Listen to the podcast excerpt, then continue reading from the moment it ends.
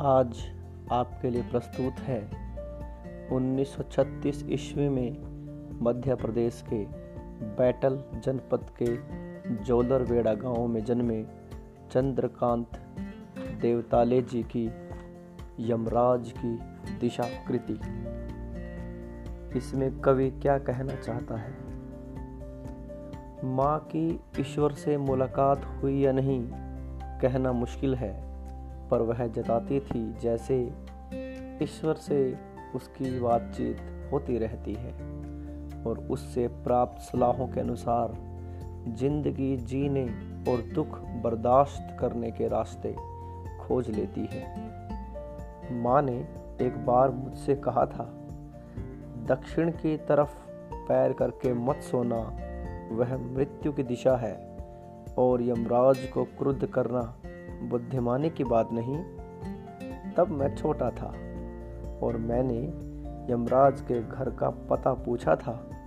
उसने बताया था, तुम जहाँ भी हो, वहाँ से हमेशा दक्षिण में। माँ की समझाइश के बाद दक्षिण दिशा में पैर करके मैं कभी नहीं सोया और इससे इतना फ़ायदा ज़रूर हुआ दक्षिण दिशा पहचानने में मुझे कभी मुश्किल का सामना नहीं करना पड़ा।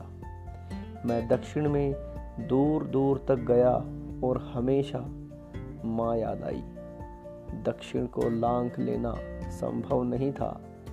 होता छोर तक पहुँच पाना तो यमराज का घर देख लेता।